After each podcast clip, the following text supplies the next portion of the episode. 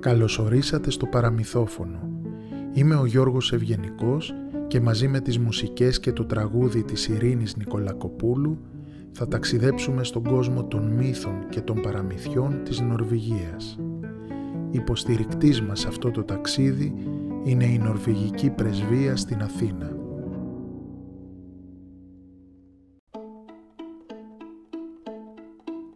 Η ασχήμια και η όμορφια καθίσαν πλάι-πλάι μέσα στα μάτια τότε μια την άλλη την κοιτάει. Βαθιά τα μάτια σαν κοιτούν όσο περνάει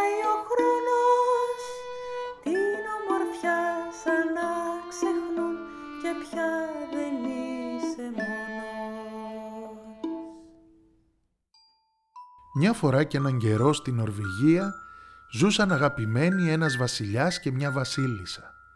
Δεν είχαν παιδιά και αυτός ήταν ο μεγάλος τους καημός. Επειδή όμως ήταν καλόκαρδοι άνθρωποι και είχαν πολύ αγάπη να δώσουν, αποφάσισαν να μεγαλώσουν το μωρό μιας φτωχής μάνας που είχε πολλά παιδιά. Το παλάτι γέμισε γέλια και χαρές και η θλίψη από το πρόσωπο της βασίλισσας εξαφανίστηκε. Μια μέρα που η μικρή βασιλοπούλα έπαιζε έξω από το παλάτι, να σου φάνηκε μια ζητιάνα με το κοριτσάκι της. Αμέσως οι δύο μικρές άρχισαν να παίζουν. Αλλά αυτό δεν άρεσε καθόλου στη βασίλισσα. «Καλύτερα μικρή μου να πας στη μανούλα σου ή να παίξεις με άλλα φτωχοκόριτσα και να αφήσεις τη βασιλοπούλα μου ήσυχη», είπε η βασίλισσα ενοχλημένη. Αν ήξερες ποια είναι η μάνα μου και τι μαγικές δυνάμεις έχει, δεν θα με έδιωχνες έτσι. Η μάνα μου μπορεί να σε βοηθήσει να πιάσεις παιδί, είπε η μικρή ζητιάνα. Η βασίλισσα παραξενεύτηκε και φώναξε τη ζητιάνα να έρθει κοντά. «Η κόρη σου μου είπε πως μπορείς να με βοηθήσεις να πιάσω παιδί», είπε η βασίλισσα και η καρδιά της κόντευε να σπάσει από αγωνία. Η ζητιάνα ζήτησε φαγητό και αφού έφαγε και χόρτασε, της είπε «Θα βάλεις δύο λεκάνες με νερό κάτω από το κρεβάτι σου. Το βράδυ πριν ξαπλώσεις να κοιμηθείς, πλήσου στη μία λεκάνη, πλήσου και στην άλλη και ρίξε τα νερά κάτω από το κρεβάτι. Το πρωί που θα ξυπνήσεις θα βρεις δύο λουλούδια, ένα όμορφο και ένα άσχημο. Φάε το όμορφο και το άσχημο άστο. Πρόσεξε μην μπερδευτείς. Η βασίλισσα έκανε ό,τι της είπε η ζητιάνα και το επόμενο πρωί βρήκε δύο λουλούδια κάτω από το κρεβάτι. Ήταν τόσο χαρούμενη και ανάστατη που τα έφαγε και τα δύο. Τότε ξεπετάχτηκε ένα κορίτσι ζωηρό και τσαχπίνικο, άσχημο, αχτένιστο, βρώμικο και ντυμένο με κουρελόρουχα. Κρατούσε μια ξύλινη κουτάλα και ήταν καβάλα σε μια κατσίκα. Η βασίλισσα κοιτούσε καλά-καλά. Θυμήθηκε τη ζητιάνα που της είπε να μην μπερδέψει τα δύο λουλούδια. Πού να φανταστεί τι θα ακολουθούσε. «Μαμά», φώναξε χαρούμενο το κορίτσι και τα μάτια του άστραφταν. «Αν εγώ είμαι η μάνα σου και εσείς η κόρη μου, ε τότε ο Θεός σας μου δώσει δύναμη να σε κάνω βασιλοπούλα», ψιθύρισε η βασίλισσα σαστισμένη. «Μη στεναχωριέσαι για μένα, εγώ είμαι μια χαρά Περίμενε και θα εμφανιστεί κι άλλο ένα κορίτσι σε λίγο, ομορφότερο. Πραγματικά, μετά από λίγο πετάχτηκε και το άλλο κορίτσι. Ήταν τόσο όμορφο, καλοντημένο, ήσυχο και ευγενικό, που όμοιό του η βασίλισσα δεν είχε ξαναδεί. Οι δύο αδελφές ήταν τόσο διαφορετικές μεταξύ τους, αλλά τόσο αγαπημένες, που κανένας δεν μπορούσε να τις χωρίσει. Η όμορφη κόρη συμπεριφερόταν σαν μια σωστή βασιλοπούλα. Στην άσχημη κόρη άρεσε να φορά κουρέλια, να έχει τα μαλλιά της αχτένιστα και ανάκατα, να παίζει μέσα στις λάσπες και να είναι όλη την ημέρα καβάλα στην κατσίκα. Την έλεγαν κουρελοσκουφίτσα. Η βασίλισσα και οι πυρέτριες προσπαθούσαν να τη σουλουπώσουν για να μοιάζει με βασιλοπούλα, αλλά μάταιος κόπος. Τη έδειχναν φορέματα, τη ετοίμαζαν το λουτρό με μοσχοσάπουνα και αρώματα, την παρακαλούσαν να τις φτιάξουν τα μαλλιά με κοτσίδες και κορδέλες. Εκείνη όμως δεν έπαιρνε από λόγια. Ήταν έξυπνη και θαρετή, γεμάτη περιέργεια και κέφι για περιπέτειες και ανακαλύψεις. Η μεγαλύτερη αδελφή τους τις λάτρευε και τις δύο και τις πρόσεχε σαν τα μάτια της.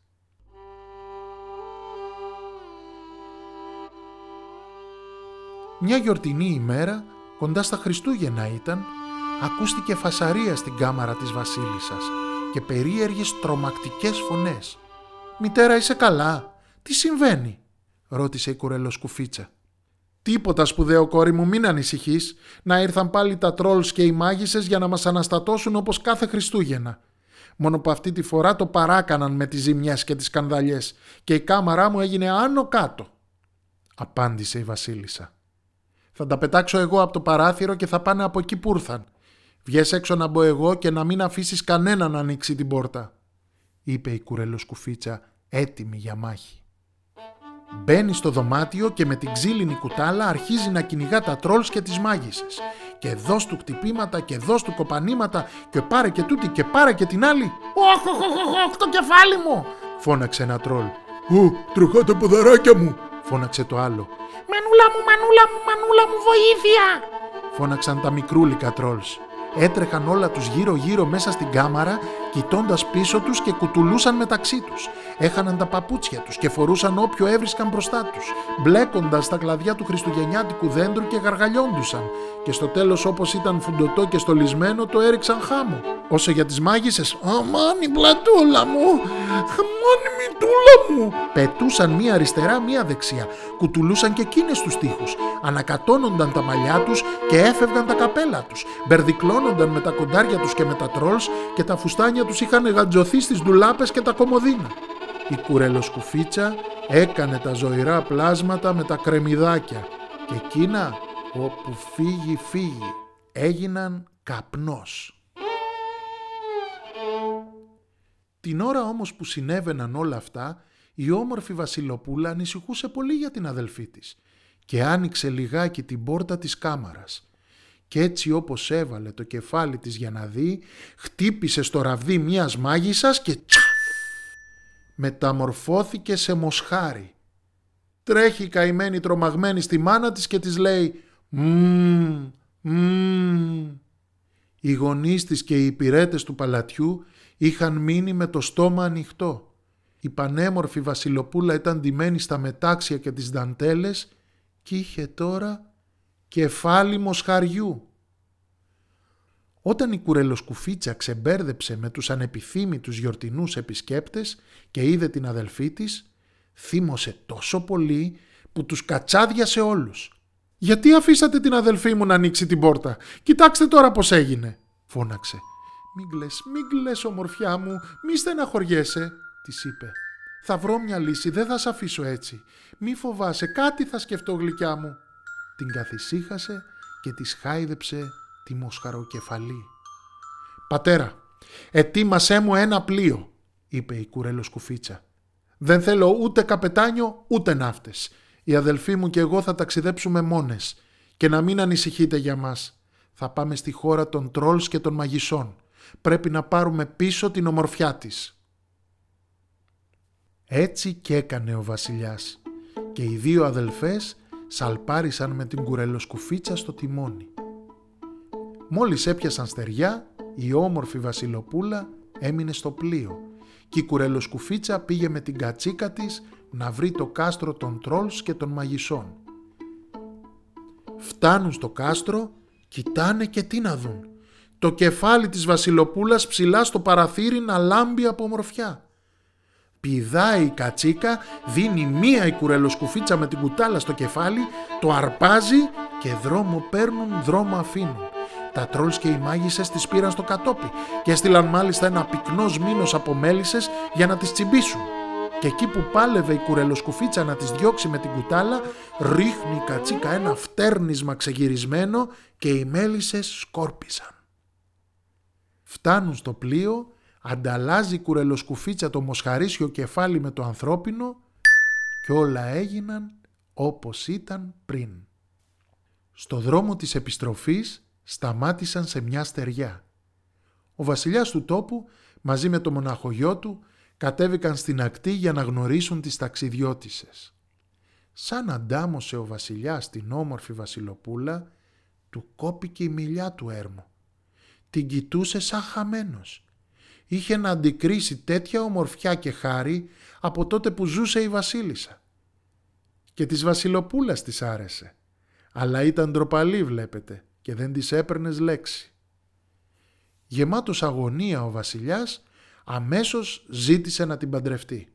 Τότε πετάχτηκε η κουρελοσκουφίτσα και του είπε «Φυσικά και μπορείς να την παντρευτείς βασιλιά μου, αν σε θέλει και εκείνη, και αν παντρευτώ και εγώ το γιο σου». Ο βασιλιάς τώρα πια είχε καταπιεί εντελώς τη γλώσσα του. Πώς να ζητήσει από το μονάκριβο γιο του να κάνει τέτοιο πράγμα; Το βασιλόπουλο όμως αγαπούσε πολύ τον πατέρα του και ήθελε το καλό του και την ευτυχία του. Χαιρόταν που τον έβλεπε ξανά χαμογελαστό και ερωτευμένο. Κι έτσι δέχτηκε την πρόταση της κουρελοσκουφίτσας. Την ημέρα των γάμων πήραν τον δρόμο για την εκκλησιά. Το βασιλόπουλο πήγαινε θλιμμένο επάνω στο άλογό του. Είχε το κεφάλι του σκυμμένο και τα μούτρα του έφταναν μέχρι χάμο. Δεν έβγαζε άχνα. Δίπλα του ήταν η κουρελοσκουφίτσα καβάλα στην κατσίκα της. «Γιατί δεν μιλάς» ρώτησε η κουρελοσκουφίτσα. «Γιατί να μιλήσω» είπε το βασιλόπουλο. «Αφού ξέρω πόσα θέλεις να με ρωτήσεις. Έλα λοιπόν ρώτα με». «Τι να σε ρωτήσω» Μπορείς να με ρωτήσεις γιατί είμαι καβάλα σε αυτή την άσχημη κατσίκα. Γιατί είσαι καβάλα σε αυτή την άσχημη κατσίκα. Κοίτα την καλύτερα. Είναι όμορφη σαν το ωραιότερο άλογο του κόσμου. Σηκώνει το βασιλόπουλο το βλέμμα του να κοιτάξει και αντί για κατσίκα βλέπει το ωραιότερο άλογο του κόσμου.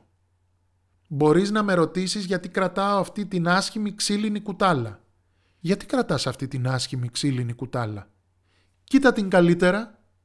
Είναι όμορφη σαν το ωραιότερο ασημένιο ραβδί του κόσμου. Σηκώνει το βασιλόπουλο το βλέμμα του να κοιτάξει και αντί για ξύλινη κουτάλα βλέπει το ωραιότερο ασημένιο ραβδί του κόσμου.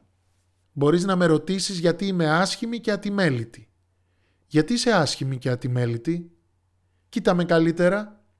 Είμαι πολύ πιο όμορφη από όσο μπορείς να φανταστείς σηκώνει το βασιλόπουλο το βλέμμα του να κοιτάξει και αντί για μια άσκημη και ατιμέλητη κοπέλα βλέπει την ωραιότερη νύφη του κόσμου. Και όσο πήγαιναν οι δυο τους προς την εκκλησιά και κουβέντιαζαν, το βασιλόπουλο δεν ήταν πια λυπημένο, αλλά χαρούμενο και καμαρωτό που είχε δίπλα του αυτή την κοπέλα. Τα είχε βάλει με τρόλς και μάγισσες και είχε κυβερνήσει ένα πλοίο για να σώσει την ομορφιά της αδελφής της ήταν αυτή που ήθελε να είναι και είχε κερδίσει τον θαυμασμό και την καρδιά του Βασιλόπουλου. Ήταν έξυπνη και θαρετή αλλά και πανέμορφη ή έτσι την έβλεπε τώρα πια το Βασιλόπουλο με τα μάτια της καρδιάς. Και έγιναν γάμοι και χαρές και ξεφάντωσες πολλές.